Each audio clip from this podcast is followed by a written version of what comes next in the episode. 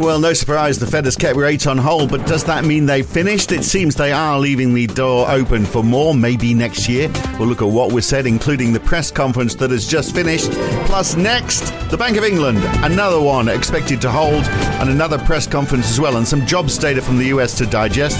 This week isn't easing up any. There's still more to come. It's Thursday, the second of November, twenty twenty-three. It's the morning call from N A B. Good morning. Well ahead of the Fed, the U S dollar was up zero point three percent on the D X Y. It's flat on the day now, though, and down zero point six percent on the Japanese yen. But the Aussie dollar up zero point nine percent to sixty-three point nine U S cents. Small falls in the pound and the euro. U S stocks at close are up quite a bit. one point six percent for the Nasdaq, one percent for the S and P five hundred, zero point seven percent for the Dow. Substantial moves up since the Fed and the Powell press conference. In Europe, a three-quarter percent rise in the euro, zero point three percent for the F T S E. Bond yields much lower in the U S. ten-year treasuries down seventeen basis points. They dropped about five of those during and since uh, Powell's press conference. Down fourteen in Canada, down just four in Germany, and only one basis point lower for ten-year uh, gilts in the U K. Aussie ten years were up two basis points yesterday to four point nine four percent, but down about ten basis points uh, from that on futures overnight. And oil, well, it was back up on the rise, zero point eight percent for the Brent at one stage, but that has swung around completely now and lost almost all of that, about eighty-five a barrel. W T I also on the rise earlier, just in the red now. And it is a busy one today. Let's start with the Fed, with N A B's Gavin Friend. Rates on hold, minor tweaks to the statement. Economic growth has uh, moved from being solid to being strong, and they've added that job gains have slowed, but added that they remain strong as well. And it's fair to say, no signs that this is the last one, is it, in terms of uh, lifting rates? They are leaving some wriggle room, so on hold now, but they're very cagey about whether they're going to hike again, uh, not even hinting at a bias, I'd say, for this.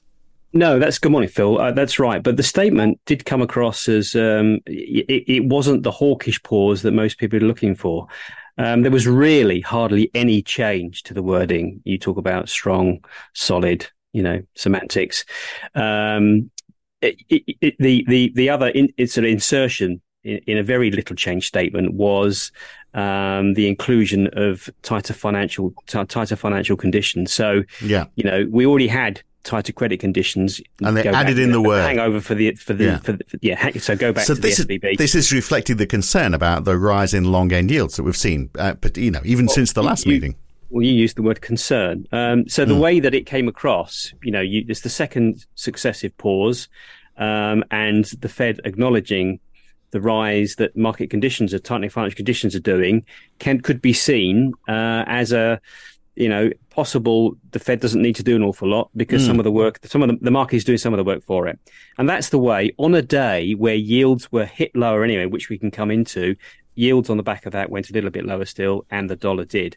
I mean, I, th- I think you know, our first reading of this was was not uh, positive in terms of that's really not where the Fed is. If that's if if the market were to come away from this thinking that the Fed could be done given the tightening fin- financial conditions, that's probably, you know, it may be right, but it probably isn't. We really needed to hear from the chairman himself, um, and so you know, to that press conference, Powell. I mean, he did acknowledge the policy st- uh, stance is restrictive. The Fed has tightened significantly. It is still con- obviously conducting Q T.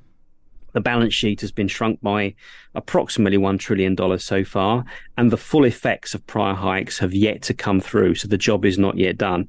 For me, the point, I think, of the Q and A uh, is uh, it was a question on the extent of this tightening of financial conditions. Yeah. Uh, would it would it be correct, was the question, uh, to say that the tightening of financial conditions are not yet sufficient to get the job done? Yes, that's exactly right, he said. And on the stroke of that, bond yields popped up a little bit. Mm. Not a huge amount, but the dollar certainly moved back up, to your point, to, to the high of the sessions. Um, I mean, the Fed, you know, is monitoring things. It's it's brought in now to the statement there. He was sorry, it's brought into the into the uh, debate the idea of geopolitics. That wasn't in the statement, perhaps, you know, surprisingly. So the Fed is looking at all, lots of different things. It's taken a month-by-month approach. Yeah. And the question it's asking itself um, is, it isn't talking about rate cuts. It's the question is, should it hike more? Okay, that's that's where it is. And I, th- I don't think that's surprising. But on the day, you know, we're left with, you know, okay, the dollar is higher, but yields, to your point earlier on, are quite a bit lower, aren't they? Mm. Um, and it's, you know, we've had over the last two months this bear steepening that we've talked about a lot. Now we've had a bull flattening. So we've had thirty-year falling the most, ten years then, and then two years, uh, you know, falling less far. Why? A number of different things. The first thing we had was the A D P um, private job creation. It's not not a huge reaction on the market. You know, it was it was slightly softer. I wouldn't, you know, the the uh, its its its predictive abilities for non-farm payroll are not great, so we can move on. JOLTS, the job openings. The market likes to look at this. They were a little bit stronger. That would all, otherwise, you know, sort of suggest higher yields. Um, but actually, part of it was, if you look at the revisions, there wasn't a net great change there. The I S M manufacturing for October, it was weak, forty-six point seven from forty-nine. Remember, we saw, what, forty-six and a half in July, but then it recovered to almost fifty, a, a recovery which made it look like the U S mm. and China were recovering, were outperforming. Um, but, but they, it's now they, rolled over. It's rolled over in China and now again in, in the U S. Um, the employment number was softer. Yeah, from fifty-one point two down to forty-six point eight. I mean, so that yeah. was, and that, that wasn't expected at all. No, it wasn't. And uh, and so, you know, the, there's two two points here. Now, is that puts U S manufacturing on a par with Europe, almost exactly. It also, perhaps, does it suggest that the sort of nascent recovery we thought was happening in global manufacturing because of the China data perhaps isn't, although I would caution the China numbers are pretty close to fifty, if they even if they're below. Of course, U S manufacturing isn't, you know, the be all and end all. It only accounts for about twelve percent of the economy. It's services that really matter, and we'll get the data on that on Friday. But manufacturing does punch above its weight in terms of its impact and its steer for the economy. You know, so I think, you know, it it, it does resonate. And of course, it comes ahead of non-farm payrolls mm. on Friday. The other thing that pulled yields down was we had the Um, the, the, the U S Treasury quarterly refunding auction, the issue or the issuance plan, basically. And it showed that basically U S Treasury increased its planned sales of longer term debt, but slightly less than forecast. And it expects now just a single additional step up in quality, in, so, sorry, in quarterly issuance of long term debt. And so the market took that, you know, sort of a positive way to suggest that, um, you know, maybe the, the, the run up in yields we've had, you know, there are questions about that now.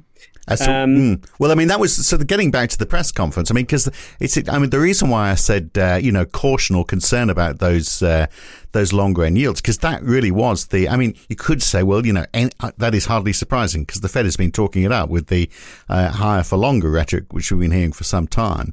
Uh, but he was saying it's a concern, obviously, because it pushes up m- mortgage costs, and then therefore, you know, it, affect, it it does affect the economy, and so that might influence future policy decisions. He said, but they would need to see that those tighter conditions conditions need to be persistent, and also that they Absolutely. Are not based on F O M C, you know, what's been said at the F O M C, which of course it has been. Look, I think we're left in this great debate about higher, longer term yields. Mm. Uh, you know, the driver, of course, is, is we've seen it across all jurisdictions, but it's led by the U, the U S and the strong growth. We, we, you know, we've had a pullback, twenty basis points or so in the last uh, few days.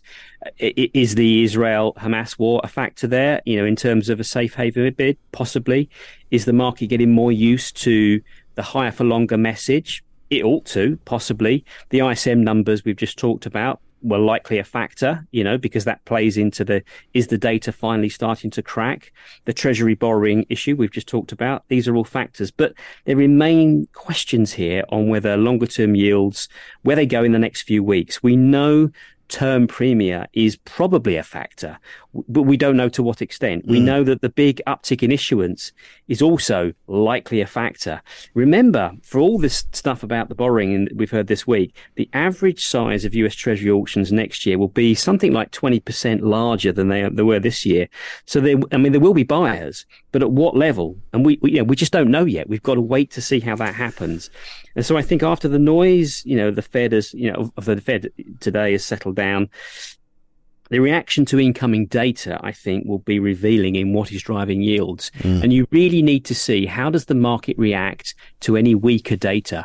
You know, if it, if it's if it's If it's as it should be, a weaker data ought to bring yields lower. If the market is worried about term premia, about issuance and about or supply and whether where the buyers are going to come from, you're not going to get that reaction. You're still going to get yields pushing higher. So we're on a journey. We're on we're on we're on a fact-finding mission to see where this goes over the and, next few weeks. And and the journey as far as the Fed is concerned, because I'm left wondering. I mean, December, he said, well, we didn't even talk about it. Uh, he talked about lags, and uh, that's why they've slowed down the, the policy changes. Uh, and you know, and he talked about dot pol- dot plots, saying you know, basically saying they're history. You know, they represent a point in time. So maybe we can chuck those away. So we are sort of left wondering as to where they go next, aren't we? And we're we're waiting on the data. There mm. hasn't been much move uh, in terms of pricing December since uh, since the press conference, but it's early days. Um, we'll mm. see what non-farm payroll brings. We'll see what that important I S M services brings. Um, and then inflation and, um, you know, the labour market, it's still tight. I mean, all these things he talked about, there is progress everywhere, but it's not enough. And there was one line that, that caught my eye that said a few months of uh, lower inflation is only the start, you know. So it's all it's all to play for. A couple of years and then they'll be satisfied. Look, the uh, Bank of England tonight plus the Norges Bank, both are expected to stick, uh, even though, you know, inflation in the U K is uh, slow to come down. eighty percent of economists in Norges poll saying the Bank of England is going to keep rates on hold, uh, as did obviously the E C B and the Bank of Canada, now the Fed. Uh, so we're not going to get a surprise on that, are we? No, we're not. No, I mean, they when they when they paused, which was a surprise for most people, but but, but not us back in September, um, they acknowledged that the sort of, you know, preponderance U K indicators are becoming more aligned to the downside slightly, yeah. pointing to increasing signs of the impact of tighter monetary policy, which again, like the Fed, is still feeding through the economy. But they've got now, everything. You know, they've got everything in Britain in, in terms of, you know, what they want to see. So wage growth is yeah. slowing, consumer spending is falling, unemployment's rising, mortgage approvals way lower. Uh, I mean, what else do they want, really? Well, obviously, cl- clearly, uh, headline uh, average earnings, as measured by the Office of National Statistics, are still far too high, running at eight percent for private sector earnings. I mean, it's just, you know, that's ludicrously high. Um, and um, they want to see that come down. But they acknowledged back then, and they are still seeing other measures of wages and earnings aren't so aren't so high. And we're going to get a new set of the decision maker panel um, numbers before the Bank of England announces in a few hours' time. So that would, you know, hopefully be a little bit lower as well. Um, but uh, activity in the U K, to your point, is is still pretty flat. I mean, Q three G D P, when we get it on the what the tenth of November, it's gonna it's gonna struggle to stay positive, um, and it may well be softer than the, the, the print we saw from Europe at down zero point one percent this week uh, for Q three. Remember, the Bank of England is also still conducting, you know, some hefty Q T, um, one hundred billion this year. That was more than last year.